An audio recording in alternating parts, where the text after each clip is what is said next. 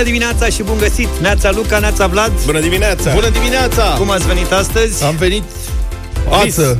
Ață, a? Da, bine, am venit acum o oră și ceva. Adică am venit, nu era nimeni pe stradă. Te-ai trezit de vreme. Pentru oră. mine a fost mai aglomerat decât de obicei astăzi. O oră 20 a trecut de când am venit, da. A, Eu am avut aseară o surpriză neplăcută, mă rog, în sensul că nu mă așteptam să gri, gri, gri, toamnă, gri, așa repede să revii. Așa? Am ieșit să alerg un pic. Mă rog, Alergi tu, mă. asta e, Asta e o știre o deja. simplă coincidență. Ți-ai luat sacoșa de Am cumpărături? făcut... Eu... Am alergat până la piață, că mi era o foame. Nu, nu, nu, nu, nu. Eu am făcut foarte mult sport în casă în perioada tinerețe. asta. O dată la două, trei zile. Și Așa. acum am zis, Hârție băi, e ușa la timpul- frigider. Da. E timpul să mă mai mișc puțin și am luat pe băieții mei, zic, hai tati, că ei au mai ieșit zilele astea cu maică sa, cu bicicleta și cu trotineta. Mm-hmm. Și zic, hai să dăm o tură și eu alerg cu voi. Să uită tătii la mine bine. M-am echipat, am ieșit cu ei, am luat-o la fuga așa ușor și când am dat colțul, am ajuns la pasajul Obor. Bă, nene, am rămas, știi cum e în filmele alea când vin extraterestri și apare nava spațială și ea rămân blocați când o văd? Așa am fost eu când am văzut ce era, mă? coloana de mașini A, trafic? care ieșea din pasaj. Aia n-am mai văzut din luna februarie. Blocaj în pasaj la obor? Nu cred. Deci era la semaforul de la HD, se formează coloana Așa acolo, e. oricum e o zonă De unde obicei, se formează de obicei coloană. Ha? Și... Nu se știe de ce. Adică aia e ceva de urmărit, pentru că între timp s-a uh, re- dat traficului o bandă întreagă de circulație ca interzis poliția parcat adică s-a lărgit bulevardul ăla și cu toate astea acolo e eternă coloană. Da, întotdeauna, așa e. Eh, numai că acum ieri era ca o dinioară coloana aia, era din pasaj formată. Să întorc vremurile bune, prieteni, poluarea, traficul. Poate Băi, erau și- simulări. Și m-a lovit și mirosul ăla de... Serios, adică oamenii se pregătește, Antrenament. poliția rutieră se pregătește și ea de 15 mai și atunci făcea Corect. niște simulări. Face exerciții. Da. și m-a lovit și mirosul ăla de noxe. Băi, și asta m-a făcut, am avut o revelație. O epifanie. Epifanie. Stai că să... Bă, uite bă că au fost și lucruri bune în starea asta de urgență Să mă ierte lumea acum că vorbesc așa Că știu, tuturor ne-a fost greu și mie mi-e greu Și mie mi-e dor de unele lucruri Dar pe de altă parte, pe urma, în alergarea mea Aoleu. Au venit gândurile și mă gândeam la toate lucrurile c- cărora le voi simți lipsa după ce se va fi terminat toată starea asta de urgență. Uite asta, că nu au fost mașini pe stradă o vreme, mă rog, vreo două săptămâni în martie. că a fost aerul mai curat. Că, că primăriile din alte țări, primăriile cu primari serioși care știu treaba, um, au implementat în perioada asta proiecte de reducere a traficului. Au deschis niște benzi noi pentru biciclete. În Milano sunt vreo 35 de kilometri care acum sunt destinați la doar Berlin. bicicliștilor. Da. da. Da, mă, și la Herăstrău, aici am văzut eu la Charles de Gaulle, s-a desenat pista de, s-a redesenat pista de biciclete. So? Da, sunt A, acolo deci- 128 de metri redesenați. Trotuar. Băi, trotuar, adevărat că în perioada asta se putea profita și puteau fi făcute niște lucruri da. cu transportul în comun. Cu... Și cred că se putea și lucra mult, pentru că dacă n-a mai fost trafic, de era mai lucrat s-a- lejer. La mine pe stradă au reînceput cu bordurile și la mine se fac uh, sau se refac trotuarele cu niște dale de-astea Săptămânal. frumoase și se pun borduri pe două rânduri. Ah. Unul la, pe unul la... Adică trotuarul are două laturi. Latura spre stradă, Și latura unde e spre bordură bloc. în mod obișnuit, și acum și latura spre grădină are bordură. Se pune bordură, da. Știi? De ce? De ce să... E mai frumos. și... Dar de făcut s-a făcut, adică n-am ce să reproșez, se lucrează. Mhm. Și lucrează băieția, că băieții sunt în ordine. Muncesc acum de vreo 10 zile. Uite că avem uh, și imagini de la ascultătorii noștri în prelungirea Ghencea, e aproape ca pe vremuri, nu chiar, pe unul dintre sensuri. Deci Da. ușor, ușor ne adaptăm, readaptăm la ce a fost. Ba chiar cred că o să fie puțin mai complicat, pentru că eu cred că unii oameni o să se ferească un timp de transport în comun și vor încerca să meargă cu mașinile proprii. Da, și nu mai ai voie nici să mergi cu mai multă lume în mașină, că astea nu-i condamn pe oameni că era coloană ieri acolo Nici și nu. că e aglomerat trafic în unele zone, pentru că s-au reluat multe, multă lume a început să meargă din nou la serviciu Nici nu vreau și să n-ai voie mai imaginez mulți în mașină. cum o să fie traficul atunci când o să ridice Asta e. restricțiile. De asta era bine să se facă ceva pentru transportul alternativ în perioada asta.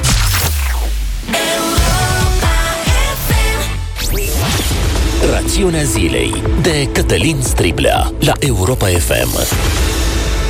Bună dimineața, Cătălin! Bună dimineața, domnilor, bun găsit, oameni buni! Hotărârea CEDO care spune că doamna Chioveși a fost îndepărtată incorrect din funcția de șef al DNA este cea mai recentă piatră de moară la gâtul Curții Constituționale. Și poate e timpul, dacă îmi dați voie la o parafrază, să spunem Iohanise, fă ceva. Rațiunea zilei de Cătălin Striblea la Europa FM. Sper că vă amintiți la ce mă refer. Este celebra fraza lui Codrin Ștefănescu care a declanșat tăvălugul de la DNA. Adică așteptam deja dimineață o reacție a Procurorului General, n-a venit. Așteptam o reacție a Ministrului Justiției, n-a venit. Așteptam corpul de control al Ministrului Justiției să facă deja ceva în sensul ăsta. Așa că fac un apel la domnul Tudorel Toader, în mod foarte clar. Tudorele, fă ceva, că nu se mai poate.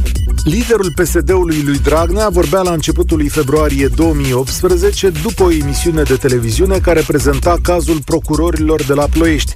La oaltă cu alți membri PSD, el a cerut o execuție sumară a Laurei Codruța Chioveși. Sub conducerea sa, DNA a făcut un număr uriaș de dosare mai multor lideri politici. La sfârșitul lui februarie 2018, ministrul Justiției prezenta un raport de control al activității șefei DNA și apoi o destituia. Decizia nu a fost pusă în aplicare imediat de Claus Iohannis, care a tras de timp până a fost obligat de o hotărâre a CCR. Acest tip de hotărâri nu sunt contestabile în sistemul nostru. Claus Iohannis nu a avut niciodată o poziție publică detaliată, ci și-a pus purtătorul de cuvânt să anunțe hotărârea. La un moment dat însă, Liviu Dragnea a spus într-un interviu că DNA nu mai există. Hotărârea CEDO de acum, care îi dă dreptate Laurei Codruța și vine să ne spună din nou că avem o mare problemă la Curtea Constituțională.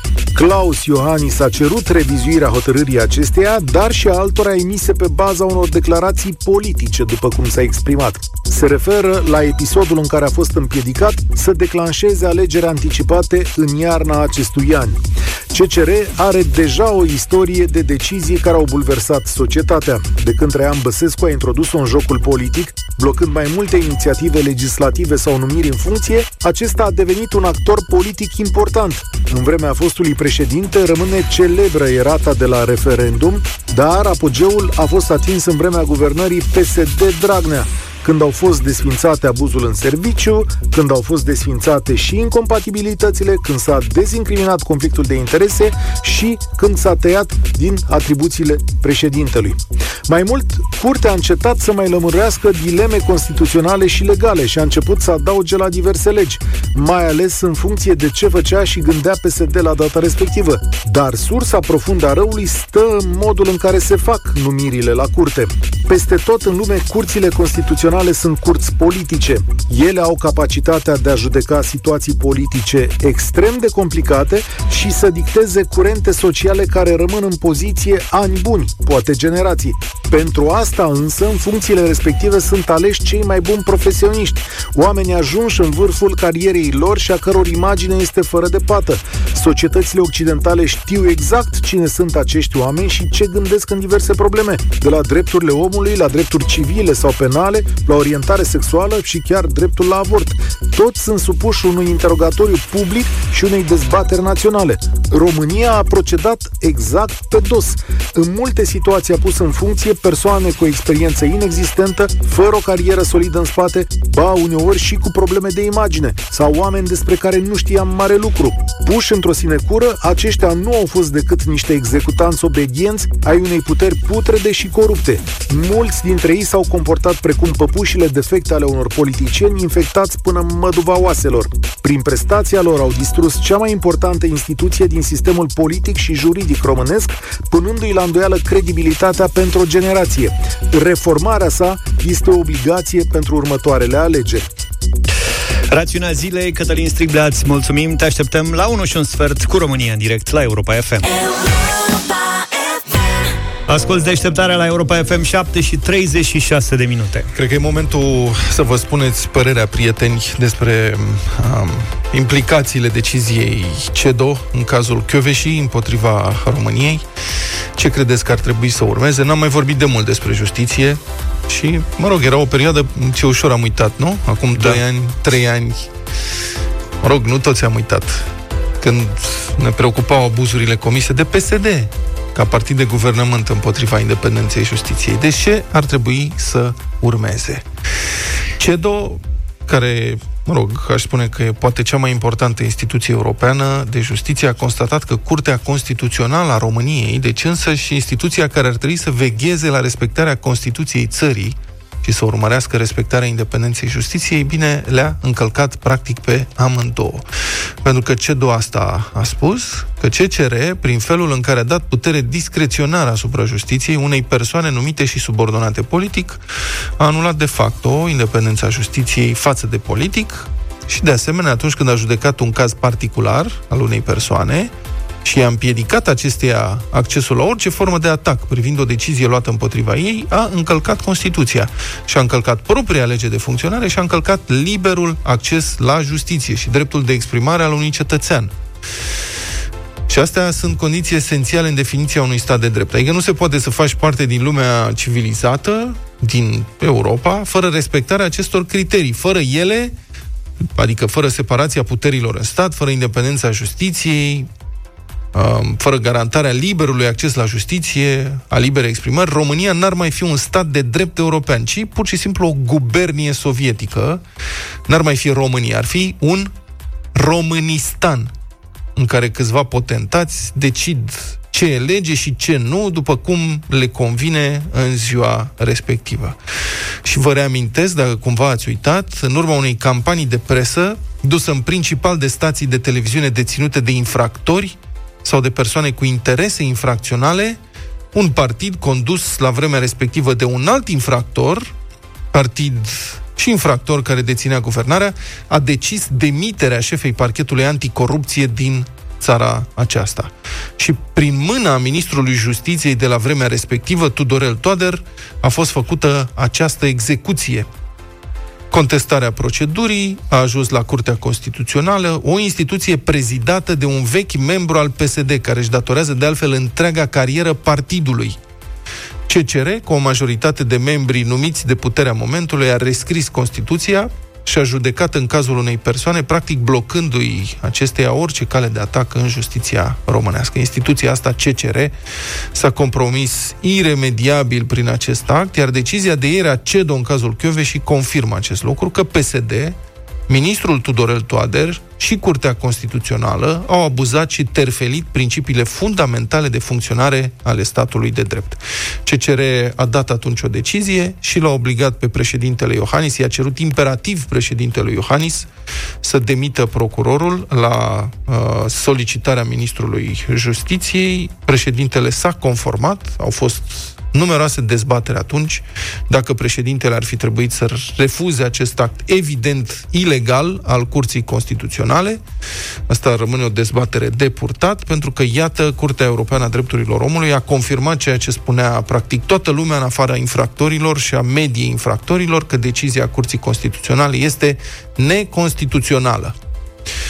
Bun, ce urmează acum? Asta este întrebarea. Ministerul Justiției a propus deja guvernului eliberarea lui Tudorel Toader din funcția de membru al Comisiei de la Veneția, ca urmare a, citez, implicațiilor deciziei CEDO în cauza și împotriva României. Președintele Claus Iohannis a ieșit într-o într-o declarație publică ieri și a cerut Curții Constituționale să revizuiască de îndată nu numai decizia referitoare la revocarea doamnei Chioveși, dar și orice, de, orice alte decizii luate în considerarea unor simple declarații, fie ele și politice. De partea cealaltă, dragi ascultători, este o fugă de răspundere năucitoare, adică pe cât de vocali erau pe vremea guvernului Dragnea, oricum s-ar fi numit prim-ministru domnului Dragnea, pe atât de tare se fuge acum. Tudorel Toader a declarat că nu comentează decizia CEDO și că oricum el doar a propus nu a decis demiterea doamnei Chioveși și că asta s-a făcut în baza deciziei CCR. Valer Dorneanu, președintele CCR, a spus că decizia CEDO nu-i provoacă, citez, niciun sentiment, nici de bucurie, nici de nimic.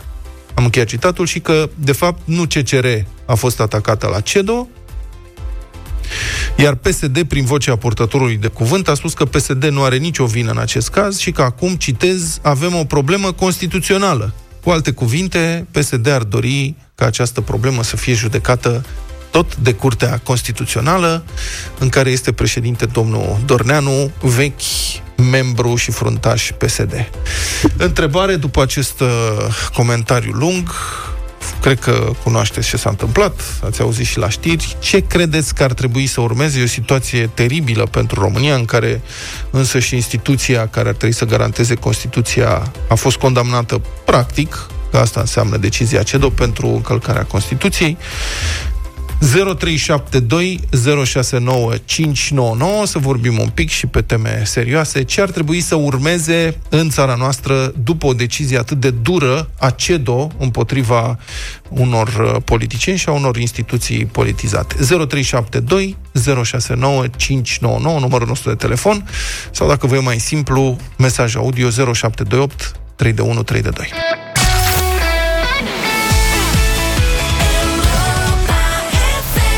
Cea mai bună muzică din 80 uh, până azi, era să zic. Din toate timpurile până azi. Bună dimineața din nou, 7 și 48 de minute. Am primit deja foarte multe apeluri și foarte multe mesaje în această dimineață. Propun să începem cu un uh, mesaj scurt. Urmează 3 zile. 3 zile de tam-tam, după care nani-nani. Uh-huh. Ca în România.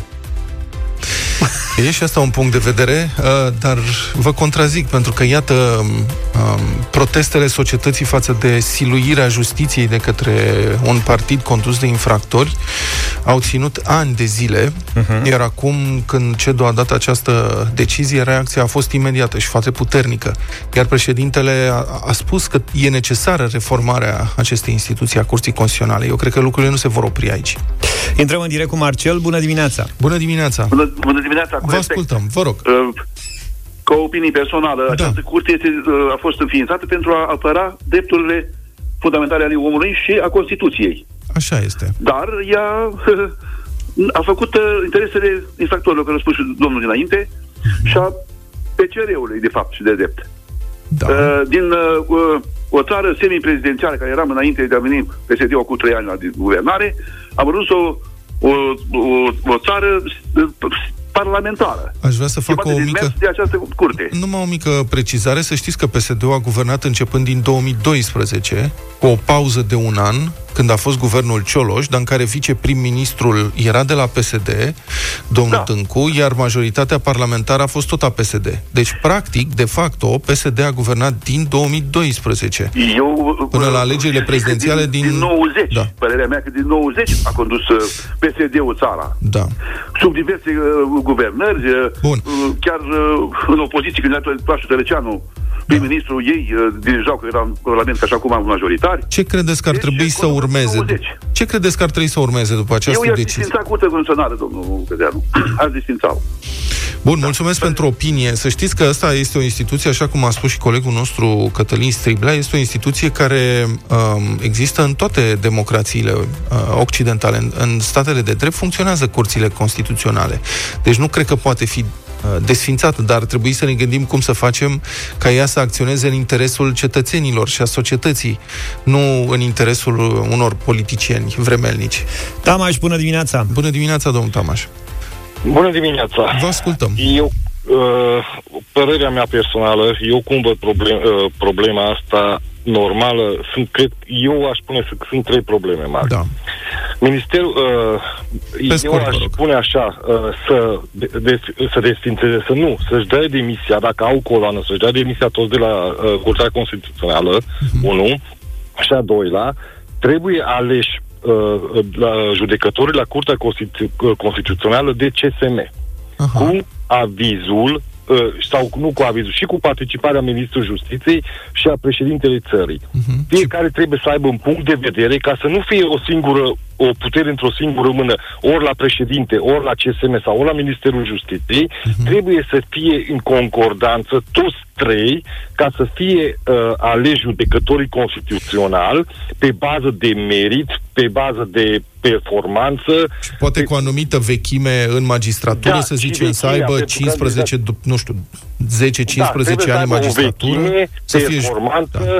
și uh-huh. tot, dar în concordanță, cum ar, cum ar zice, că nu poate să aibă președinte numai uh, drept de veto, ca să toți trei să aibă, ca să, pot, ca să nu fie o putere într-o singură să-i mână. oblige, într-adevăr, să-i oblige la o negociere care să fie în interesul societății. Da, în acest moment, da, și... mulțumesc, domnul Tamaș, pentru intervenție foarte bună. În acest moment, uh, judecătorii la Curtea Constituțională sunt numiți pe diferite perioade de anumite părți politice ale statului român. Președintele, Parlamentul, Parlamentul, Parlamentul conform, uh, um, mă rog, alcătuirii, deci e o reprezentare politică. Încă o dată, asta nu e o chestie inventată în România, așa funcționează în foarte multe țări europene, dar cum spunea și Cătălin Striblea, în alte țări, uh, judecătorii Curții Constituționale sunt oameni de o probitate impecabilă, sunt oameni cărora nu li se poate reproșa uh, nimic. Aici avem niște discuții îngrozitoare pe tema calității membrilor Curții Constituționale. Mihail, bună dimineața! Bună dimineața! Bună dimineața! Vă rog, vă ascult. Uh, am, într-o oarecare măsură am același, aceeași părere ca antevorbitorul meu. Uh-huh. Eu știu, uh, dar nu să fie numit de instituții, să nu fie numit de instituții membri CSM, să fie, să rezulte în urma unei proceduri uh-huh. și a unor chei de control. Uh-huh. Deci e ar trebui schimbată, în momentul ăsta are Curtea Constituțională, care e problema? Greșesc dacă spun că are o problemă profundă de credibilitate în societatea românească? Exact. Adică exact. s-a compromis, e compromis, e o instituție compromisă? Absolut, datorită felului din, datorită modului în care ea rezultă să fie alcătuită. Credeți că ar trebui să demisioneze judecătorii aceștia? Nu știu dacă ar trebui neapărat să demisioneze, cât uh-huh. ar trebui să facă lucrurile corect. Uh-huh. Noi am greșit, revizuim, venim cu această propunere, eventual avem un mediu academic pe care eu de 30 de ani nu fi prezent în viața societății românești. Da. Uh, ar putea veni cu tot fel de aia mediu academic. Ar putea să vină cu niște soluții. Domnule, uite, un judecător la Curtea, la Curtea Constituțională urmează acest drum în carieră, ajunge într-un punct unde dă un concurs, există o cheie de control, uh-huh. în felul ăsta să organizează, să alcătuiește Curtea Constituțională pe o perioadă de uh-huh.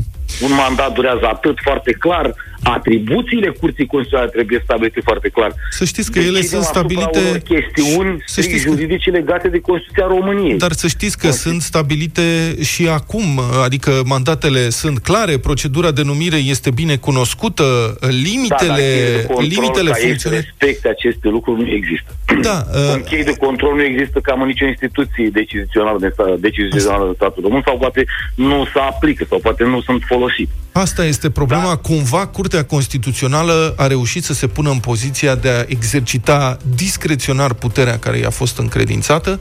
Nu mai există, cum spune ascultătorul nostru, cheie de control. Curtea Constituțională, în ciuda propriei legi de funcționare, s-a apucat să rescrie Constituția să judece cazuri particulare și nu poate, nu, deciziile nu pot fi atacate nicăieri în România, în schimb, iată, când ajung la o instanță europeană, instanța europeană constată evidența.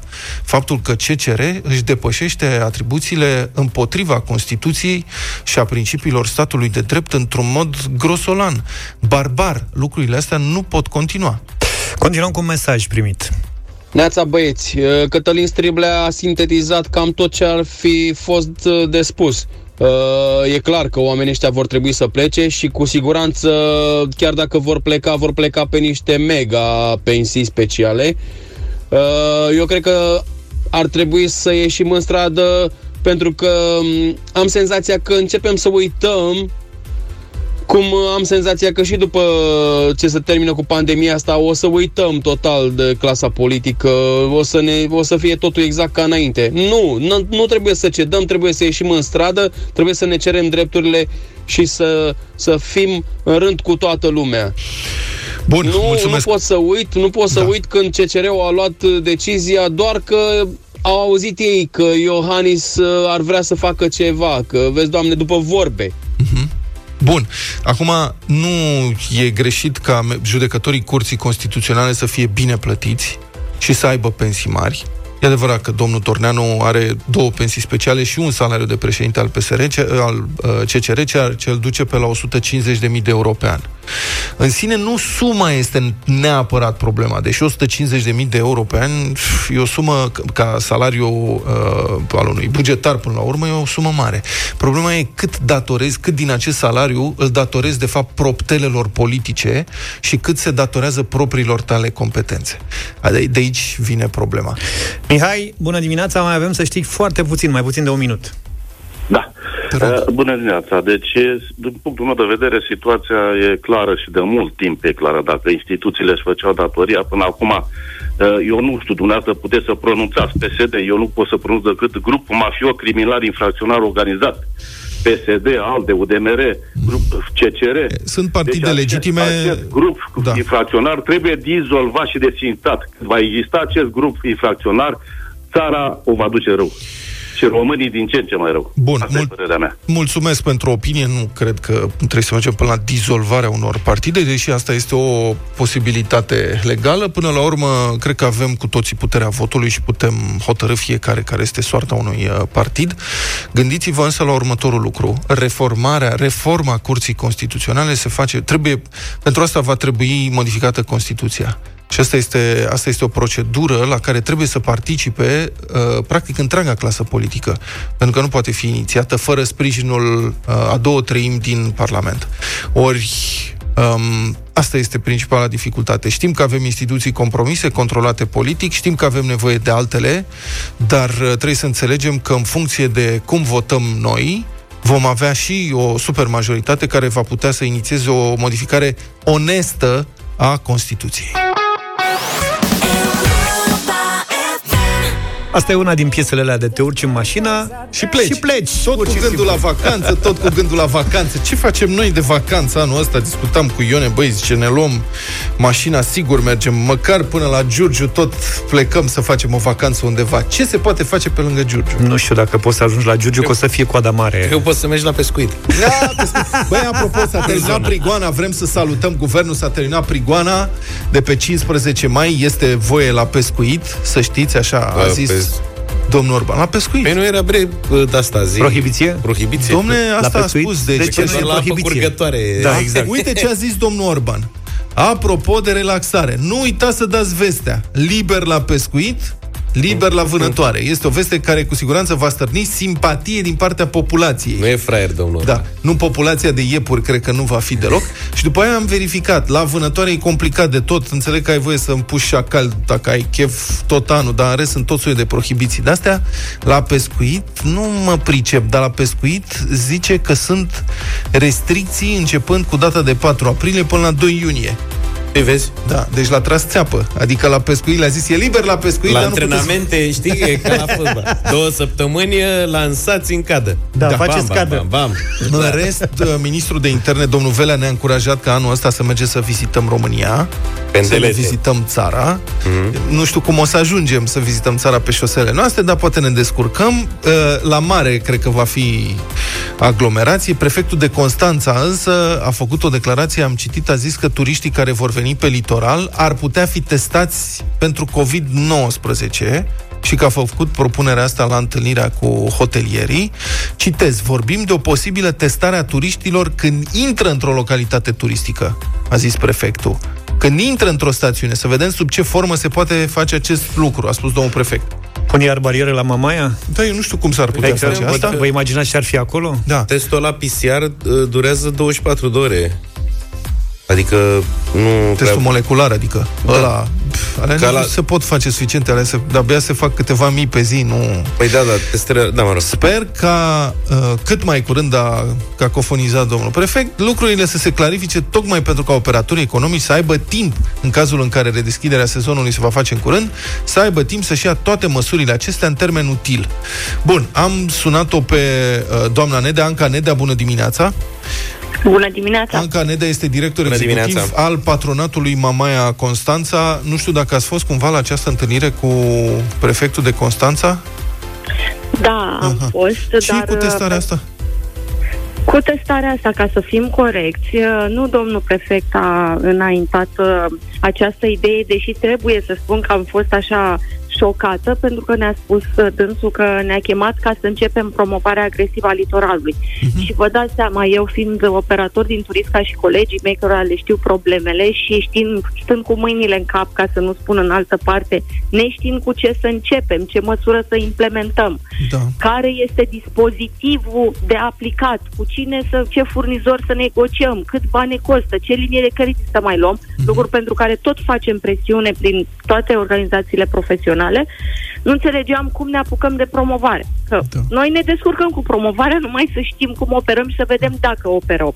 Deci nu dânsul a spus, a fost ideea domnului Mohamed Murad Așa. de la grupul Fenicia, care uh, a, în dorința să arate autorităților că suntem dispuși să facem orice ca turiștii noștri să fie în siguranță, să funcționăm, să, să trăiască Dobrogea care trăiește din Oreca, deci turiști și servicii conexe foarte mult sau să nu mai spun preponderent, mor oamenii de foame prin localități.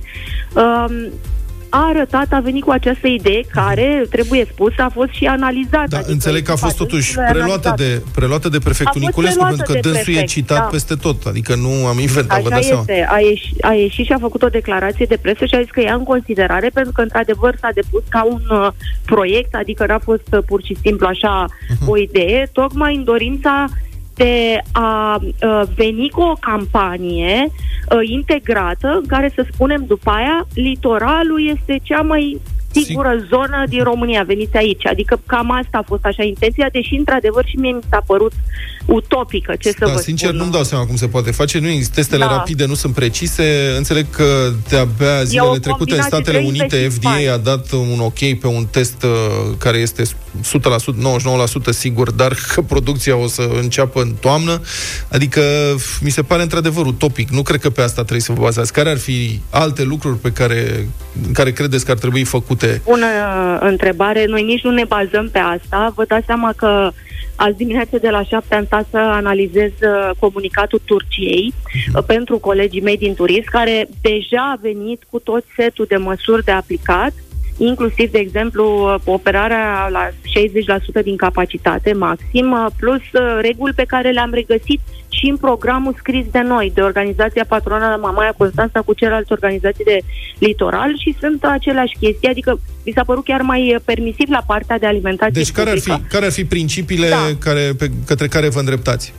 Uh, în primul rând plec de la, uh, ei pleacă de la conceptul de, uh, de um, educare a turiștilor, în sensul că toate proprietățile o să trebuiască să aibă pliante în care li se spune ce să facă, mai mult, dacă ei vin și nu au mască, li se oferă mască pe cheltuiala proprietății, uh, iar statul va aloca sume pentru agenții economici în sensul ăsta, da? Adică nu vin și îl cer, pur și simplu îi întind masca. După aia, toate um, butoanele, zonele folosite, um, știți, buton de la lift, de la lumină și așa mai departe, sunt proceduri pe housekeeping care se implementează și ele odată la fiecare oră trebuie igienizate. Noi suntem obișnuiți că la fel e în housekeeping cu turul la toaletele comune, de exemplu, la băile comune. Mhm. Deci nu ar fi ceva deosebit. După aia lifturile sunt folosite pe familii, se uh, uh, au uh, pus în dispozitiv să ia toate, de exemplu, tot ce înseamnă fotolii, spații comune, adică uh, zone care îmbie să stea omul, să se aglomereze, să se adune și să fie eliminate pentru anul acesta, să nu încurajeze da, șederea în spații comune. Uh-huh. La housekeeping, bineînțeles, uh, uh, housekeeping, scuzați-mă, cameriste, uh, vor purta toate măști interior. și mănuși, curățenie interioară. Astea sunt, da? încă astea sunt principii propuse în de Turcia. noi, de ah. noi, ah, dar okay. și în Turcia. Ah, deci okay. asta vă spun că am regăsit uh-huh. uh, ce să vă spun, peste 90% din măsuri și la turci, și la cehi, și la bulgari, cei care au mai ieșit cu dispozitive. Cu bufetul suedez o să fie tristețea mare dacă se da. elimină. Da, dar uh, eu v-am mai spus și data trecută, dacă vă amintiți, că litoralul românesc are un avantaj în sensul că toți avem terase. Uh-huh. Că, normal, operăm numai vara și clar toți am investit în terase. Și o să fie a la carte o să fie a la carte, poate să fie set meniu, adică pentru noi cei care avem volum, cum e și hotelul meu, e greu să, uh, să ofere a la carte în același timp, fără ca omul să aștepte săracul. Bun, s-ar putea să fie, iertați-mă că vă întrerup, nu, s-ar putea să fie și o oportunitate în toată criza asta, pentru că probabil foarte mulți vor ezita să-și mai ia vacanțe în străinătate, Um, și, Să o să, sperăm. și o să gândească... la noi acasă. Da, o să gândească probabil la vacanțe în uh, țară. Aveți cumva semnale că se relansează cererea sau au apărut solicitări sau interogări? Da, ă, să știți că în privința asta stă mai bine, în sensul că noi am știut să comunicăm pe social media, pe site-urile noastre ale proprietăților, restaurantelor, da, ce are fiecare, cu turiștii. Turiștii noștri mai vechi, turiști noi, da, potențiali, iar ă, semnalele sunt foarte bune. Oamenii mereu scriu, domnule, să dea drumul ăștia o dată, de pe aștept, să vin, să plec, să mă duc, își pun, ne pun poze, da, ia uite ce frumos a fost în vamă, ia uite ce frumos a fost la eforie, în Mamaia, la munte, adică, da, da, mă văd și vedem, constatăm din uh, programele de PR pe care le-am implementat și noi că românul își dorește să iasă, să se întâlnească, să circule, uh-huh. măcar așa, cu păstrarea măsurilor de distanțare socială sau ce condiții o să avem, pentru că statul, și asta vreau să spun, guvernul, uh, vedem că, deși discutăm în continuu, așteaptă să, să salveze Europa. Pentru noi este frustrant, dar uh-huh. ăsta este adevărul. Bun. N-a trecut nicio măsură pe turism și așteaptă să iasă Astăzi vă mai zic o noutate, Da. astăzi la ora uh, 16, parcă dacă nu se mută, premierul, nu 15, premierul uh, am înțeles că se va întâlni cu reprezentanții noștri din industrie, din Horeca. Mhm. Atât vă doresc o zi bună. Stați așa că mai am o întrebare. Ministrul de interne spune, asta e ultima, uh, a rog. zis că după 15 iunie se va putea sau se poate vorbi despre servicii turistice, dar um, sunt uh, niște mesaje de la hotelieri din, de pe Valea Prahovei care spun că ar cam trebui din 15 mai, altfel îi paște falimentul. Cam care ar fi data limită la care hotelierii, mă rog, indiferent de unde sunt în țara asta, ar trebui să știe, patronatele din turism, ar trebui să știe, domne, ce facem, că ne trebuie și nouă un timp să ne pregătim. Cam care ar fi data limită? Um, 15 mai, așa ar trebui, adică 15 mai deja să ni se dea scenariu cu dispozitivul, dispozitivul însemnând în ce condiții putem să operăm. În cea mai proastă variantă, worst case, uh, case scenario, în uh, data de 1 iunie, deși e, e târziu. Dar asta este, suntem obișnuiți în Horeca să ne adaptăm în toate felurile repede, deci noi o să facem tot ce trebuie. Dar dacă depășim 1 iunie în sensul programării, organizării, va fi foarte greu, vă dați seama, pentru că nu se pot implementa peste noapte. Nici măsurile, nici a angaja personal necesar, nici a uh, face toate igienizările corespunzătoare. Noi le facem de acum, dar vă dați seama, nu știm cu ce măsuri vor veni. Am zis noroc cu celelalte țări că ne inspirăm uh, și noi. Anca Nedea, director executiv al patronatului Mamaia Constanța, mulțumesc pentru intervenția în deșteptare. Și în timp ce noi vorbeam aici despre vacanțe, comunitatea noastră de pescare a reacționat puternic la Așa. Bucură-ne! și ne-a scris că pe bălțile private nu există prohibiție și că la asta se referă redeschiderea sezonului de pescuit. Am primit zeci de mesaje care ne explică, doamne, pe bălțile private e voie să Dar nu pescuiești. toate. Doar în apele naționale există prohibiție și nu în cele de munte. Adică pe Dunăre, ca aia e apă națională, nu? Că în rest Pe toate Dunăre n-ai bălțile voie. sunt date în concesiune. Mai, sunt există bălți de lacuri. stat? Lacuri. Ce e ea? Care e? Lacul, Lacul de stat? Bicaz. Ah, ok. Zic lacul bine, cred. Bicaz. Sau Da, da, ai zis alte, bine. lacul Sfânta Ana, Bun. în care nu cred că e pește, dar ca idee. Deci acum o să vină încă 100 de mesaje cu ce tip de pește se găsește în lacul Exact, Sfânta și Ana. care sunt lacuri de stat și care sunt lacuri Da, mă, dar private. înțeleg că în apele curgătoare de munte se Acolo poate. e voie. De Da, la pe acolo păstrău nu la prea e astea. pește, da. Da, Da, asta bine. e voie. La cutii Dacă de te și pricep. conserve, la tenis, la astea e... 8 și 26 de minute, eu cred că dacă în perioada asta am fi ieșit toți din casă și ar fi fost doar cei care iubesc pescuitul uh, la domiciliu, ar fi fost aceeași problemă ca și până acum, în sensul în care, uh, uite, nu, nu mai înțeles, nu? Nu. nu. A, am zis că ei sunt cei mai vocali dintre toți. Și Așa. că puteam fi, puteam fi toți afară, mai puțin oamenii ăștia, că uh, tragedia ar fi fost de aceleași dimensiuni. Suferință, noi suntem aproape Suferință, de da. suferința pescarilor, cum să nu? Păi vin în continuare foarte multe mesaje Ia. și uite că vin și explicații audio. Ia. Bună dimineața! Bună. Se poate pescui doar pe bălțile administrate de privați. Pe bălțile administrate de către stat, cum ar fi AJVPS și apele române, pe ale este pescuit interzis, deoarece suntem în prohibiție. Ce? Deci, Ai prins-o? Care, adică peștii aia, unii sunt mai fraieri sau care-i treaba? E mai nasol să fii pește la privat, e mai bine să fii pește la stat. în perioada asta. Deci e bine să fii pește la asta, da. Bine, și oricum, Nu, atenție da, că pe bune, erau... deci care e diferența? Adică prohibiția este să protejezi specia de pește în perioada mulțirii, eu așa știam. Exact. Dacă ai ghinionul să fii pește la, nu, să faci nunta la privat, Da. în... ai încurcat-o. Ideea e că în perioada de prohibiție, n-ai, Da. bine, în general, pescuitul sportiv presupune eliberarea Da. peștilor prinși. La noi e un, un sport mai extrem, nu Exact, cu atât mai mult în perioada asta de prohibiție, trebuie să... Asta presupune pescuitul sportiv prins și eliberezi. Mhm. Ori pe bălțile private, paza în ordine, adică nu prea miști pe balt acolo, nu prea Zici? merge să faci tu ce vrei. Păi uite, asta întrebare pentru pescari. În perioada asta în care e prohibiție la stat, la privat, te, trebuie să dai drumul la pește, adică doar te pozezi cu el sau îl duci acasă, să-l faci plachie, saramură sau ce vrei tu? Nu, bine, bălțile astea private intrăm într-o discuție foarte a, stufoasă, să spun. Au o anumită politică, adică poți să și păstrezi 2 kg, 3 kg, 2 pești, 7 pești. Fiecare lasă, are citește politica acolo ei în funcție de ce mesaj. bani plătești. De... Giulie, ți-ai cumpărat cireșe? A, nu, că nu ți-au mărit salariul. Hai de capul nostru. M-am gândit eu să-mi vând, Cireșe. maș- să-mi vând mașina să-mi iau niște cireșe. Tăticule, în fiecare Încă an nu, este... încă nu. Mă Deci- pregătesc. că Pun un pic din salariul acesta, mai pun din salariul următor. Putem să facem un leasing pe cireșe dacă e... Dar vă rog să remarcați că am întrebat dacă, va- adică dacă Giulie și-a cumpărat cireșe, nu niște chile de cireșe. Deci cireșe, în sensul de 8 cireșe la 100 de grame, am senzația. Au apărut cireșele, ca în fiecare an ăsta este subiectul serios, pe bune, adică 150 de lei anul ăsta. Wow! 150 de lei. Plus sau- amenda dacă ești în casă. Iată, da. Cel mai ieftin însă găsești cu 80 de lei kilogramul de cireșe. Nasoale, dar... Pe bune? Nu Adică poate. da, alea cred că sunt... De anul căs- trecut, de anul căză- trecut de mai. Exact, căzăturile. Sunt compot de cireșe proaspete. A, ok. Băi, la 8 cireșe, până la urmă ții 100 de grame de cireșe, 8 cireșe, ajung pentru toată familia, dai 15 lei și ai rezolvat problema. Cum 150 de lei kilo de cireșe, serios? Dacă e cerere, și Zici? e trufanda până la urmă. Adică, uite, acum, în perioada cât e? asta, de exemplu, au apărut roșiile alea cu codiță, alea spre preferatele mele, alea dulce, Codiță acrișoare, sau așa. moț? Cu moț. Băi, e diferență. în Pardon, moți. mă iertați. Aha. Alea de seră românești. Alea toxice. Alea așa, da.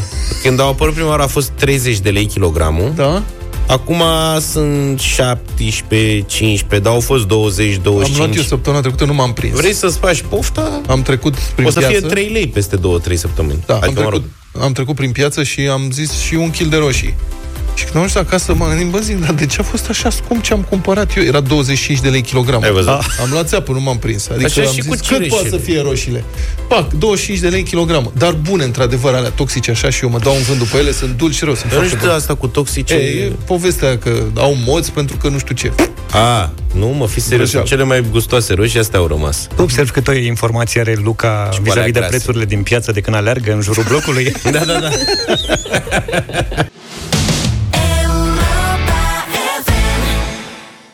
8 și 36 de minute, o piesă de vacanță, aș zice, deși suntem în plin an școlar, fie el și online. Da, Cumva. practic, da, nenorocire.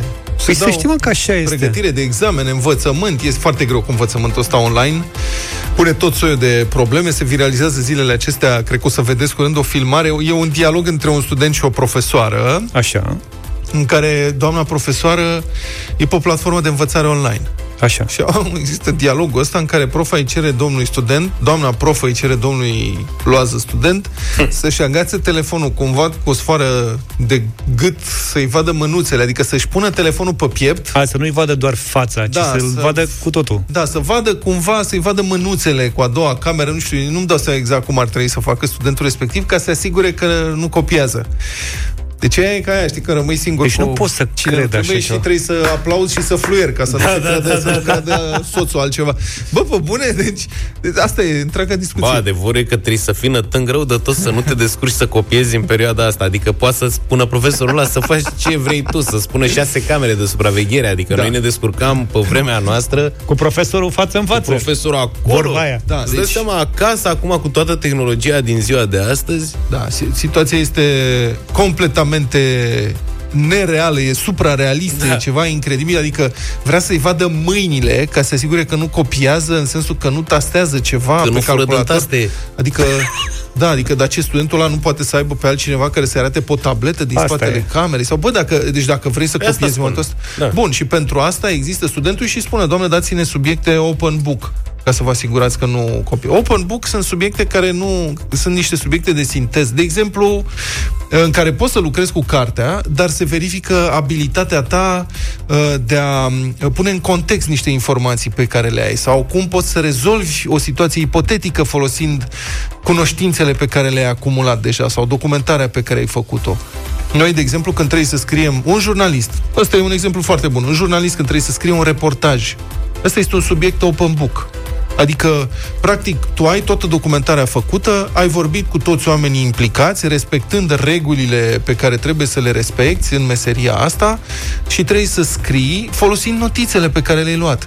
Și să scrii un text, un reportaj care să treacă uh, probatiparului, adică verificat de șeful de secție, de redactorul șef, să fie publicabil, pentru că dacă scrii prost și ca o cizmă, atunci nu o să treci. Pe da, Dacă aici e omiți problema lucruri. profesorului dacă nu merge în direcția Păi, asta. Bun, Nu sigur, s-a e și orientat. problema profesorului. Asta este un tip de subiect open book, de exemplu. Sau se dă o situație ipotetică și uh, în, în domeniul, în studii de drept, de exemplu. Ai tot codul penal acolo, trebuie să, și legile respective, trebuie să explici cum se poate rezolva o astfel de problemă. Ori învățământul românesc este bazat, din păcate, în cea mai mare parte, pe memorarea absurdă a unor seturi de informații, de, adică e, parcă suntem în uh, um, parcă cineva, adică acum pe bune trebuie să ține minte tabele cu logaritmi, știi? Mie mi se pare că momentul ăsta putea fi folosit de către toată lumea, și elevi, și studenți, dar mai ales de profesori, ca să facem un pas înainte da. în învățământ și să ne adaptăm cumva la niște metode noi. Dar uite, exemplul ăsta nu face decât să ne arate că unii dintre ei sunt ținuți în loc de aceleași vechi Bun, probabil obiceiuri. că unii profesori Probabil, fac da. acest pas înainte, probabil că unele teste nu pot fi date pe principiu open book, dar eu cred că cu puțin efort cadrele didactice pot găsi uh, ieșirea din problema asta. Să știi că am primit un mesaj de la doamna profesoară Mihaela din Iași, da. care e ascultătoarea noastră și spune că nici nu ne imaginăm ce creativi au devenit elevii în această perioadă. E bun la ceva învățământul online și anume că dezvoltă creativitatea. Nu știu dacă zice, nu-mi dau seama dacă e cu ironie sau nu, adică e creativitate la copiat sau ce, nu-mi dau seama. Sau chiar sunt În creativi. general. Nu, dar creativitatea vine... Adică ne naștem creativi, nu ne naștem să memorăm Corect. Uh, Trebuie doar să manuale avem întregi. libertatea să ne exprimăm Da, toată ne, creativitatea. Ne naștem să facem conexiuni între informații, să luăm decizii în propriul nostru interes, în interesul comunității. Cred că asta trebuie, asta trebuie să fie principala abilitate care trebuie să fie antrenată și dezvoltată de școală. Ori învățarea mecanică și mecanicistă a tomuri întregi, pe care oricum le uiți a doua zi după examen, asta nu ajută pe nimeni.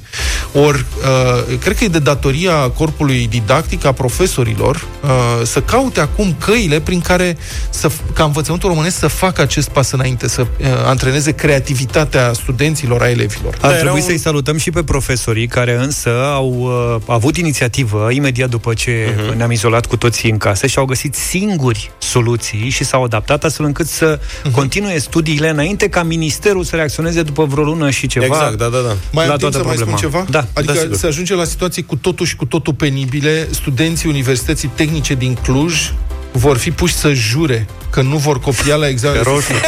Băi, nu, deci este de un penibil total. Mâine Serios. dimineață când apăreți la, pe tabletă, la examen, să aveți ceva roșu pe voi, Ăsta ca e. să puteți... Ăsta este, ăsta este maximum ce Care? poate Ce face o să- corpul profesoral al unei universități din România să pune să jure. Deci trebuie să semneze următoarea declarație. În calitate de student al bla bla, mă angajez să susțin acest examen în deplin onestitate, bazându-mă pe propriile cunoștințe.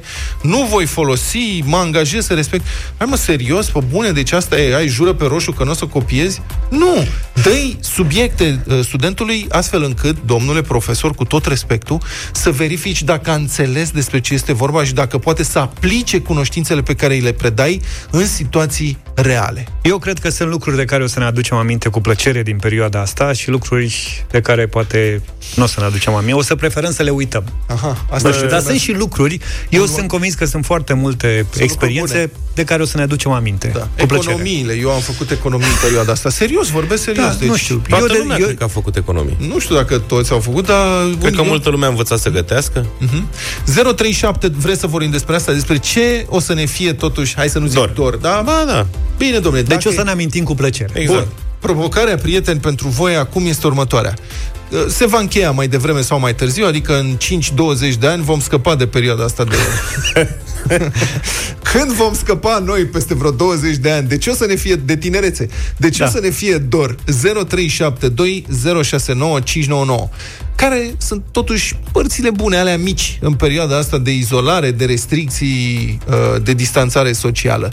De ce, ce credeți că o să vă lipsească? Sunați-ne la 0372 069 599 să vorbim un pic despre lucrurile care să ne lipsească Mie să-mi atunci când lipsească o să traf- încheie starea de urgență. Traficul liniștit din București. Nu o să te mai Aerul întâlnești cu curat. Da. Și timpul pe care l-am petrecut cu copiii, că am petrecut extrem de mult timp cu copiii Lasă. față de cât Dar tu ce umbli, mă, prin oraș le ca acordam să în general. lipsească traficul? 0372069599 Vă așteptăm în direct În uh, câteva momente intrăm în direct Și de asemenea mesaje pe WhatsApp 0728 111222 Nu copiați!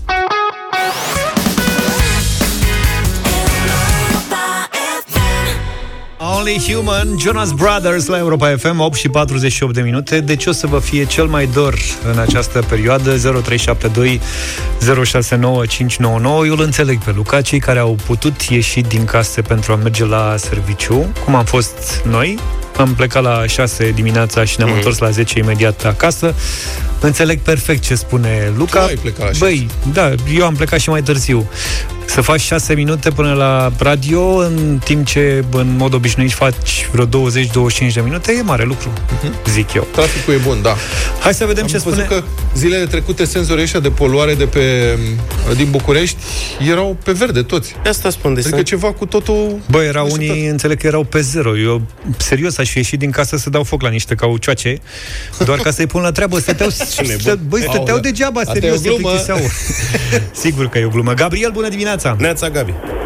Bună dimineața, bună dimineața, băieți. Salut, Gabi. De ce o să-ți fie doar? Uh, am vreo 3-4 lucruri, lucruri de care cu siguranță o să-mi fie dor. Uh, cel mai important din, dintre ele este faptul că am avut mai mult timp alături de copiii mei. Uh, prin prisma jobului pe care l-am uh, plecat mai toată ziua pe drumuri, în perioada asta am mai lucrat și de acasă și am avut timp mai mult pentru ei. Uh, în al doilea rând, uh, o să-mi fie dor de trezitul la ora 7 în loc de 6 și un sfert dimineața.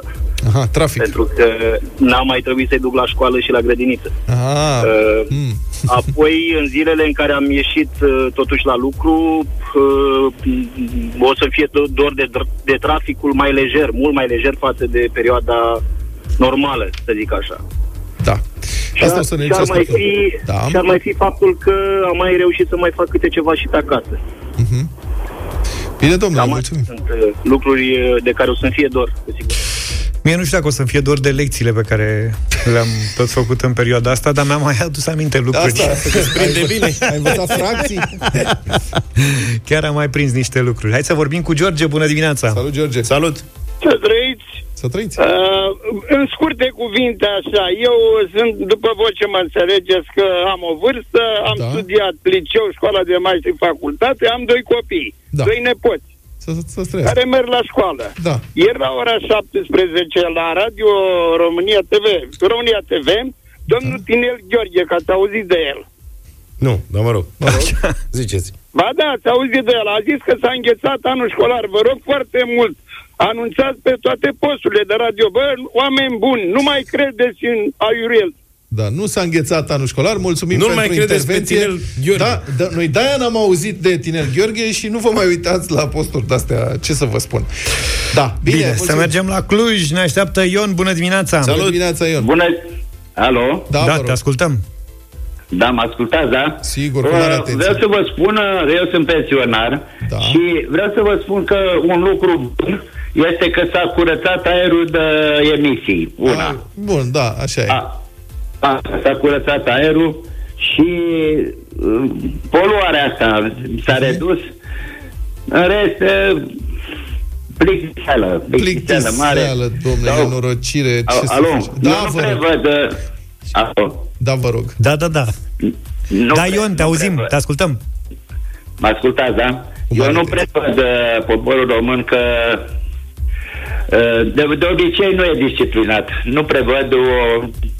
Uh, nu prevăd ceva bine. Am înțeles. Că o nu să pre- se țină de treabă. Am Se înțeles. teme domnul Se Ion teme. de ce va fi de la 15 mai. Eu vă spun să nu vă temeți, că eu cred că lumea e ok. Adică, având în vedere ce a fost prin piețe de Floridă, Paște și uite că n-a explodat uh, numărul de cazuri în România, și înseamnă că totuși oamenii au Înseamnă că păstrat pe cât posibil Te bă, niște deci, norme. Da, înseamnă mă, că că Luca am- are dreptate, serios. Sau că ne iubește Dumnezeu una din două. Zi. Asta înseamnă că am avut noroc, prieten, vă zic Avem eu. carne da, avem bună. noroc mare de Am tot. avut adică noroc, asta e toată e, treaba. da. Bine, vă mulțumim. Uh, Stai că avem și, avem și mesaje. Aș da măcar unul uh, dintre ele așa pe finalul acestei intervenții. Salut băieți! Deci o să-mi fie dor de somnul pe care l-am băgat în perioada asta, deci am dormit ca ursul. La muncă! A dormit la muncă! Da, Ca da, ursul! Deci a muncit de acasă, de are ochii cârpiți de somn. Bine, pe final să ascultăm o, o trupă favorită a lui Luca. Oh, N-am mai găsit de ce mult în frumusețe. playlist Scorpions, așa că ne bucurăm de You and Belețe. I. Foarte bun remixul acesta la A Little Less Conversation, vocea ea regelui Elvis Presley. 9 și 9 minute, Europa FM, deșteptarea, ne-am întors. Da, nu știu dacă ați ascultat ieri România în direct cu Cătălin Strible. A fost o emisiune foarte interesantă. Cătălin a prelungit-o. Uh, Tema a fost... Cătălin a, inven- a uh, invitat ascultătorii antreprenori să sune și să facă propuneri sau, mă rog, să discute despre posibilități de repornire a economiei. Foarte multe idei foarte interesante. Oamenii au vorbit despre problemele lor- lor reale.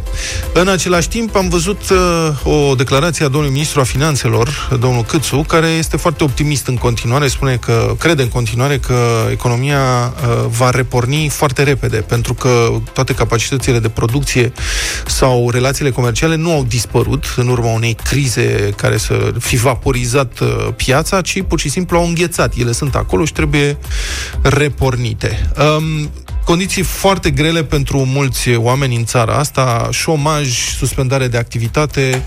Am văzut uh, un sondaj citat de revista Biz care spune că mai bine de jumătate dintre firmele mici din România, adică 54%, supraviețuiesc acum pe cont propriu în perioada asta și trăiesc practic din banii acționarilor. 11% au făcut reduceri de personal.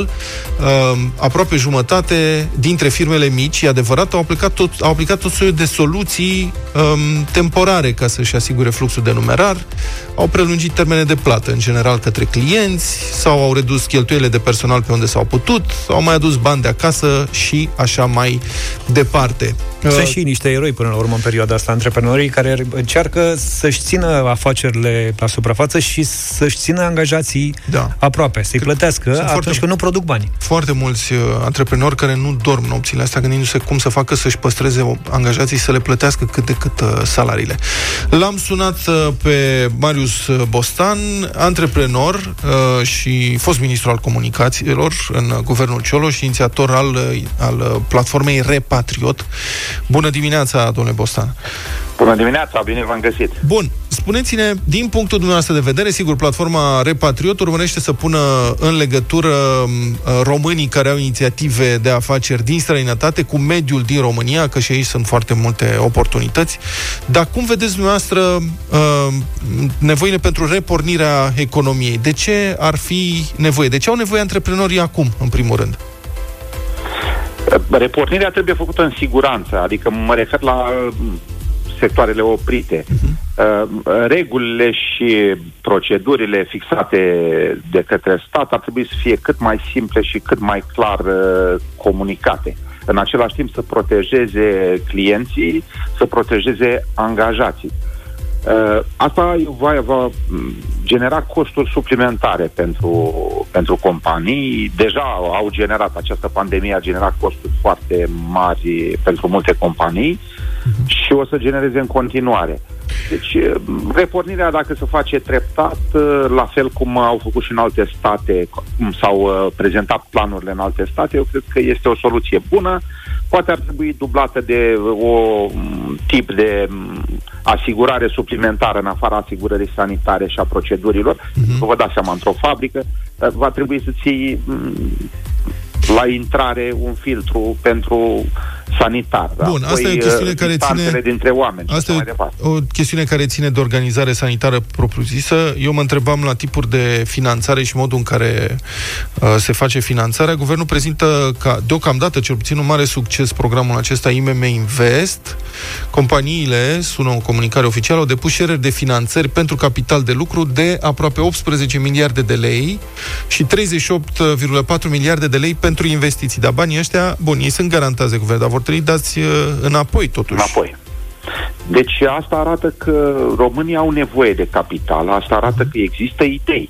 Foamea asta de capital arată ceva, înseamnă că România are valoare și există oportunități. Că nimeni n-ar cere capital știind că trebuie să-l dea înapoi. Este foarte bună această formulă uh, cu rambursabilă, uh, pentru că astfel finanțezi doar proiecte viabile. Nimeni nu împrumută bani dacă nu-și face un plan și un calcul. Uh-huh. Uh, și în același timp trebuie să-ți faci tot timpul calculul să fii și competitiv. Atât timp cât uh, banii sunt rambursabili și pe termen lung și cu o dobândă mai mică, uh, antreprenorul riscă dacă afacerea este bună. Uh-huh. Cineva uh, Eu sunt adeptul da. finanțării pe termen lung și finanțării, să spun așa, a investițiilor și a activității curente, dar cu fonduri uh, ramburs, rambursabile. Acesta este primul pas. Guvernul mai are și alte instrumente.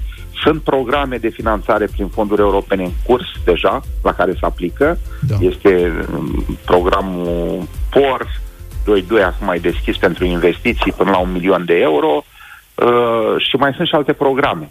Și o să mai fie în perioada următoare și alte programe de finanțare. Deci, cumva, uh, banii întotdeauna sunt mai puțini decât necesarul. Trebuie să ținem cont de asta. Cineva propunea Niciodată ieri... nu o să fie bani suficienți să... Pe Evident. Cât, uh, Cineva făcea da. ieri o propunere la România în direct că mai degrabă decât uh, ca banii să ajungă la firme, să fie distribuiți cetățenilor în, sub formă de vouchere, pentru ca aceștia să cumpere diferite servicii sau produse, um, care ar fi o altă metodă de finanțare a inițiativei private. Ce părere aveți de modelul ăsta?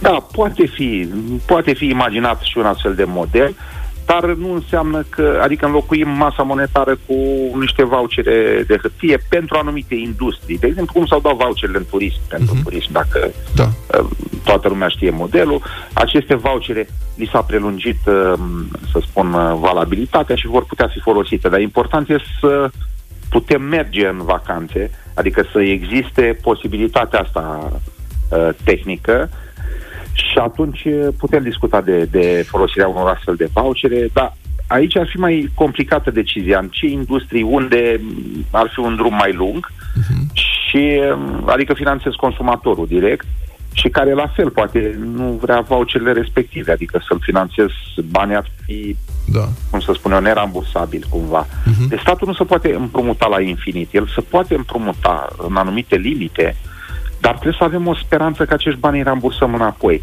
Mhm. Din banii pe care statul îi împrumută sau îi garantează, trebuie să vină înapoi către stat sau către băncile care au dat banii, trebuie să vină înapoi acești bani. Uh-huh. Deci nu putem cheltui banii fără să fim siguri că ei uh, produc o valoare, chiar dacă nu directă, măcar indirectă, suficient de mare cât să uh, E ca într-o familie. Până la urmă, niște bani, te împrumuți și trebuie să-i dai înapoi. Așa e și o țară. Bun, dacă foarte mulți bani rom... din afară trebuie să-i dea înapoi. Dacă ia bani dinăuntru, da. tot trebuie să-i dea înapoi. Deci... Foarte mulți români reveniți în țară în perioada asta, mai, mult mai mult da. de un milion. Se apropie, cred că, de un milion și jumătate, dacă nu mă înșel. Um, reveniți, în primul rând, pentru că s-au închis multe business-uri, uh, s-a oprit economia peste tot uh, în Europa, nu doar în România.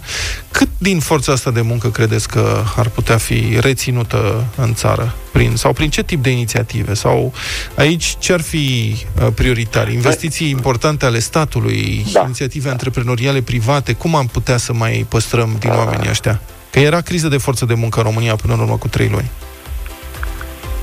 Întotdeauna antreprenorii pun în mișcare forța de muncă și statul într-o oarecare măsură, din păcate prea mare în România, pentru că sunt foarte mulți angajați la stat uh-huh. și um, aceste oferte le fac antreprenorii. Ei le fac în funcție de disponibilitatea lor, de, de cererea pe care o au în piață și în funcție de capabilitatea de a oferi salarii. Cu cât salariile oferite o să fie mai mari și siguranța locului de muncă o să fie mai bună, cu atât mai mulți oameni o să revină acasă sau o să rămână acasă. Acum, noi ne-am focusat foarte mult în programul Repatriot antreprenori, oferind oportunități de afaceri antreprenorilor români care sunt în străinătate. Pentru că asta ar trebui să fie prioritatea. Un român care a făcut bani afară, este antreprenor acolo, de exemplu în construcții.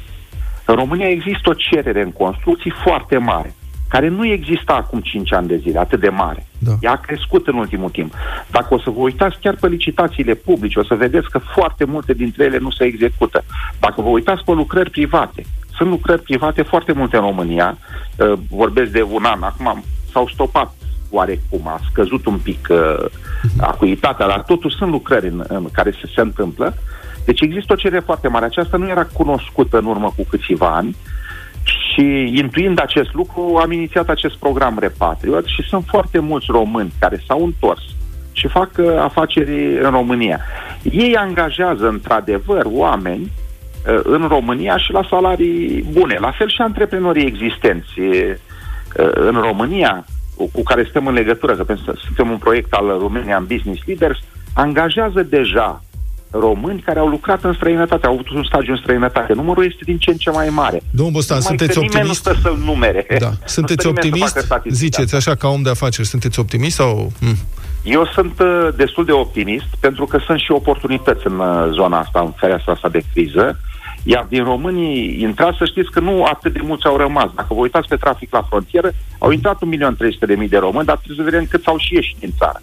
Diferența nu este atât de mare, deci cumva cifrele aruncate în piață că sunt, s-a mărit, ar fi fost bine să, să rămână 1.300.000 în plus în România, dar uh, oamenii părăsesc România totuși în căutare de oportunități de angajare uh, la salarii mari.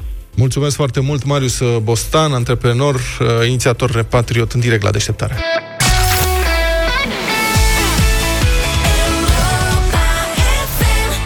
Și ne-am întors, ne-am întors, ne-am întors. 9 și 23 de minute. Sunteți cu Europa FM la Bătălia Hiturilor. Pregătim, uh, se cheamă emisiunea de diseară. Bătălia Hiturilor. Nu mă, aia e de diseară de la 9 95 pe oră. 95 90 pe oră La cererea ascultătorilor uh, Cumva am decis ca în această seară Să facem o ediție specială doar cu muzica lui Michael Jackson uh-huh. Ai găsit, Zaf, mai avea un CD cu Michael Jackson Nu, de fapt două De fapt două, e Dangerous Care s-a lansat prin 92 și History, Past, Present and Future Book 1, că 2 e cu e un fel de best-of, ca să mm-hmm. spun așa. Deci avem două albume cu care să ne jucăm diseară la 90 pe oră.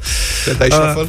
Cum? Le dai shuffle? Nu le dau shuffle, am ales cele mai bune uh, single-uri, pentru că nu putem asculta chiar toate piesele de acolo, dar v-am rugat și pe voi să mă ajutați în dimineața asta să facem o bătălie cu Michael Jackson, Michael. așa că începem cu Vlad. Michel Jackson, așa. ori e albă, ori e neagră, uite acum e, alta nu e, asta e black or white. Una are, alta nu are. Asta e marcatoare. Pe mine M-a fascinat videoclipul piesei astea când eram mic. Aha. Și că se schimbau fețele dintr-una în alta, bum, bum, bum. Trecea prin toate rasele, e foarte interesant. Vlad n-avea televizor în perioada aia. da. nu, era, nu era color oricum, deci... Eu vedeam, Bine, e cea mai bună piesă de pe Dangerous asta. Da, ca să mulțumesc foarte mult. Bine. Eu citeam, am văzut clipul în revistă. Bun, de pe același album de pe Dangerous, eu am, am ales Will You Be There?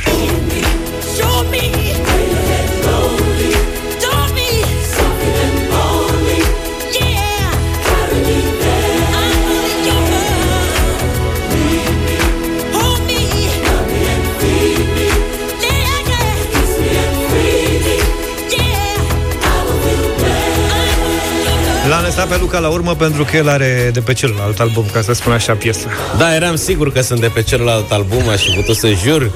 Am ales pentru astăzi They Don't Care About Us, pentru că e o perioadă în care ne gândim și la aspecte de genul ăsta când vine vorba de 5G, de știți ce vă spun.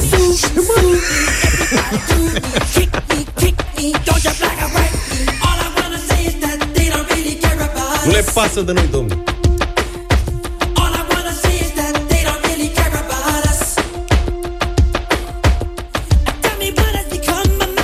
0372069599 Sunați-ne, intrați în direct și votați ce vreți să ascultăm împreună în această dimineață. Și astăzi suntem singuri pe lume, răspundem direct, așa că o să vă rog să ne spuneți cum vă numiți și ce votați. Bună dimineața! Michael Jackson! Bună dimineața, bună dimineața, Liviu! Bună! Hai, albă neagră! Cu Luca, cu Luca, mă. Cu Vlad, mulțumesc. Cu Luca, cu Luca. Stai la, la, la pe mine. Păi tu ești Michael al lor în dimineața Azi oricum o daie Michael Jackson. Bună dimineața! Neața! Sunteți în direct? Bună dimineața! Bună dimineața, vă rog! Mariana de la Prah- din Prahova. Te rugăm, Să Mariana. rămână! Vă salut, vă salut și vă mulțumesc pentru emisiunile care le faceți. Ne seminați diminețile. Mulțumim! Mulțumim. Uh, Eu vreau cu George pentru că asta este melodia mea preferată din, de la Michael Jackson. De la Mulțumesc nuntă, tare mulțumim. mult, Mariana. Gata. Îți mulțumesc. Bună dimineața! Neața! Bună dimineața! Te ascultăm. Uh, eu urgent vreau să votez. Votează, Eugen. Ah, gata, am intrat în direct. Gata, domnule, Da, da, o da, e o țară țară întreagă liberă. așteaptă votul. Suntem, suntem pe felie, ca să zic Pe felie. așa. Dar zine Da, cu da. cine votezi, totuși. Uh, uh, Chiar nu sunt hotărât, uh, cred că îmi place și uh, cu They banul. Don't Care About Us. They Don't Care About Us. Gata, they don't care about us. Asta e Mulțumesc. aia mea, nu? frumos. Da! Da. Bună dimineața! Bună Neața! dimineața, cu Bună. Luminița sunt. Te Bună! Uh, cu George astăzi. Mulțumesc tare mult! Da. Mersi Hai, domnule, mult de al tot. negru nu votează nimeni, Nu, nu. black or white. mie Și tot bună aduce. dimineața! Să mai prelungim un pic. Neața! Alo? Da, bună dimineața! Salut! Bună dimineața! Uh, Bună dimineața, Costel. Salut, Costel! Bună, Costel, ia zi, te ascultăm. Da, uh, tot din Prahova vă sunt și eu, uh, cu George. Mulțumesc tare mult! Este și melodia mea favorită. Felicitări, George, George! disperat că A n-are câștigat, timp. da! Suntem în depășire, făcea să... Will you- Hai mai repede! Will you be there? Eu zic să mai luăm până la 5 voturi. Da, da, da, Dați da. și Mai, mie o șansă. hai mai ia tu. Europa FM îți aduce știri bune în vremuri rele. Vin și astăzi noutăți despre ajutorul primit de cei care se află în linia întâi a luptei cu pandemia. Grupul Farmavet Pasteur a oferit uh, medicilor peste o tonă și jumătate de detergenți, săpunuri și dezinfectanți prin asociația Dăruiește Viață. Valoarea donației se ridică la 100.000 de lei. Detergenții, săpunurile și dezinfectanții vor ajunge la cadrele medicale din instituțiile publice de sănătate care tratează sau vor prelua pacienți cu COVID-19 din București și din țară. Campania lansată de omul de afaceri Ștefan Mandachi pentru dotarea spitalelor din județul Suceava a primit o donație de 320.000 de euro de la Unilever. Cu banii donați către Crucea Roșie Suceava va fi cumpărată o unitate mobilă de terapie intensivă dotată cu 12 paturi. De asemenea, compania va contribui și la utilarea acestei unități pentru a deveni funcțională.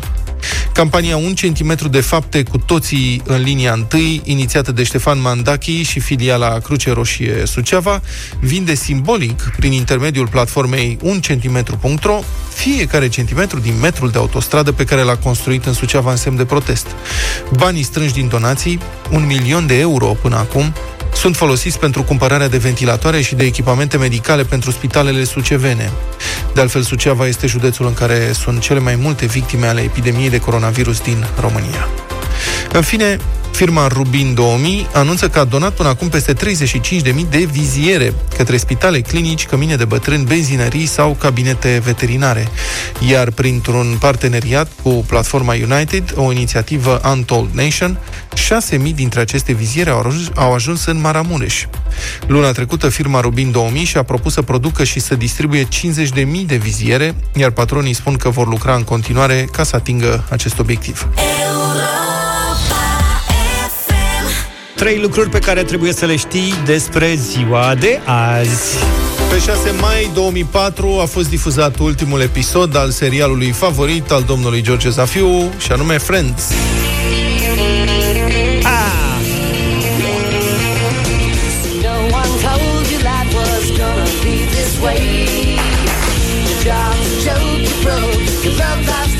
Unul dintre puținele seriale pe care le-a dus la cap.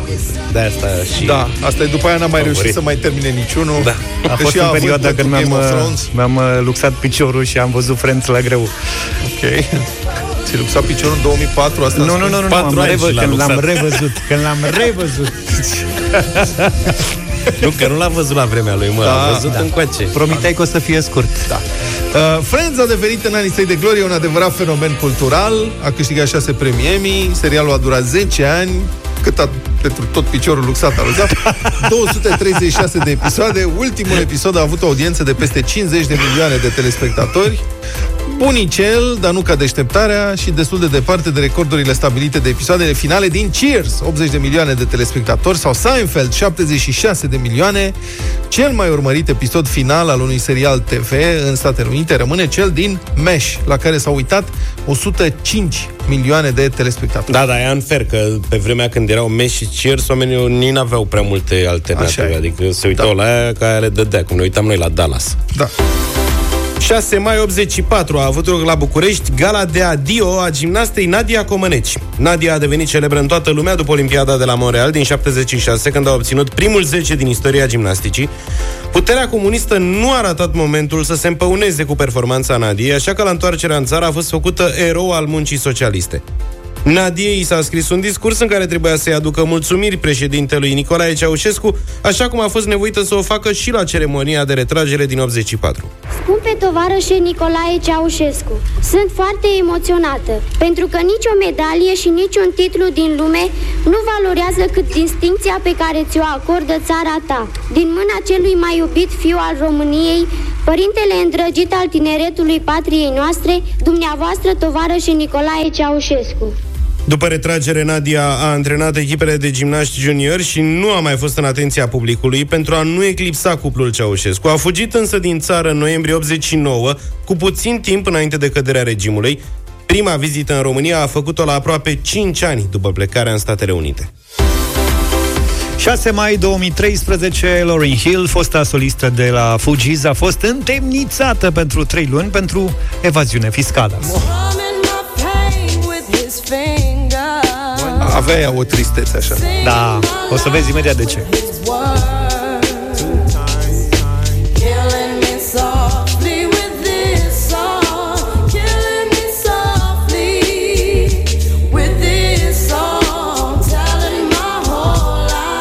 Cântăreața, atunci în vârstă de 37 de ani, câștigătoarea de Grammy, n-a plătit 1,8 milioane de dolari taxe pentru câștigurile din perioada 2005-2007. A declarat că intenționa să le plătească, să plătească banii ăștia, dar că n-a mai putut face acest lucru după ce s-a retras din viața publică și a renunțat la cariera muzicală pentru a avea grijă de copiii săi. Lauryn Hill are șase copii, cinci dintre aceștia cu Rohan Marley, fiul lui Bob Marley. Acum Aha. înțelegi de ce a uitat să plătească Poate că nu-și mai aduce aminte de o parte din bani? Da, da, da. Nu știu, zic și eu. Cât a fost închisă, cântăreața a dormit într-un uh, dormitor comun, a lucrat la bucătărie și în grădina penitenciarului, iar după ispășirea sentinței de 3 luni a rămas sub supraveghere timp de alte 9 La luni. grădină, zici? Exact ce plantat.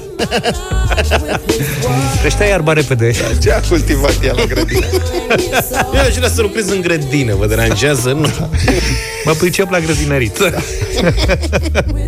și după aia ce-o fi făcut în bucătărie? Hmm? A prins aragaz. A prins aragaz. Și a dat drumul la hotă. Spaghetti. Niște cookies. Da, cookies, munchies. I-a prins bine stagiul ăla.